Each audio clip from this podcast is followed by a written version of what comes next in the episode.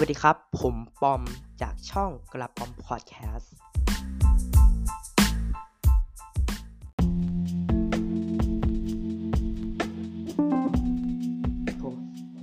วันนี้ผมจะมาพูดเรื่องของการขอบคุณกันนะครับ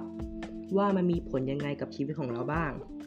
ท่านผู้ฟังหลาย ๆ คนเนี่ย อาจจะใช้การขอบคุณก็ต่อเมื่อ ได้รับการช่วยเหลือจากคนอื่น หรือว่ารู้สึกยินดีกับสิ่งนั้น แต่ว่า คำว่าขอบคุณเนี่ยมันสามารถใช้ได้กับทุกๆอย่างนะครับ ไม่ว่าจะเป็นสิ่งของพวกสิ่งของต่างๆเนี่ยหมอนเครื่องใช้ไฟฟ้าผ้าห่ม อย่างน้อยมันก็เคยช่วย ให้ชีวิตของเราเนี่ยมันง่ายขึ้นใช่ไหมครับบุคคลก็พ่อแม่ครูบาอาจารย์ที่แบบคอยสั่งสอนเราอะไรมาพวกนี้ใช่ไหมครับ เหตุการณ์ต่างๆ ที่แบบเกิดความยินดีอะไรพวกเนี้ยมันก็สามารถทำให้เราเนี่ยเกิดความซาบซึ้งและขอบคุณได้ตลอดนะครับ การที่เราขอบคุณสิ่งต่างๆ บ่อยๆ เนี่ยจนเป็นนิสัยมันช่วยให้เราเนี่ยมีอารมณ์ที่ดีมากยิ่งขึ้น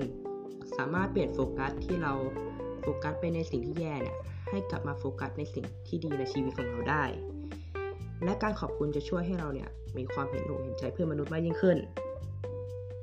ส่วนตัวทุกๆเช้าก่อนที่ผมจะไปโรงเรียนเนี่ยผมก็จะขอบคุณสิ่งต่างๆ สัก3สิ่งก่อนไปโรงเรียน ซึ่งมันช่วยให้ผมเนี่ยมีอารมณ์ที่ดีมากขึ้น พร้อมที่จะเรียนในวันนั้นนั้นตลอดนะครับ พอกลับมาจากโรงเรียนทำอะไรเสร็จสับเรียบร้อยปุ๊บก่อนจะนอนเนี่ย ผมก็จะขอบคุณอีกสัก 3 สิ่งก่อนที่ผมจะนอนหลับ วิธีทำก็ง่าย ๆนะครับ แค่ให้เราหยิบกระดาษขึ้นมาสักแผ่น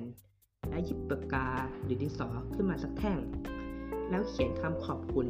สิ่งต่างๆ จะเป็นอะไรก็ได้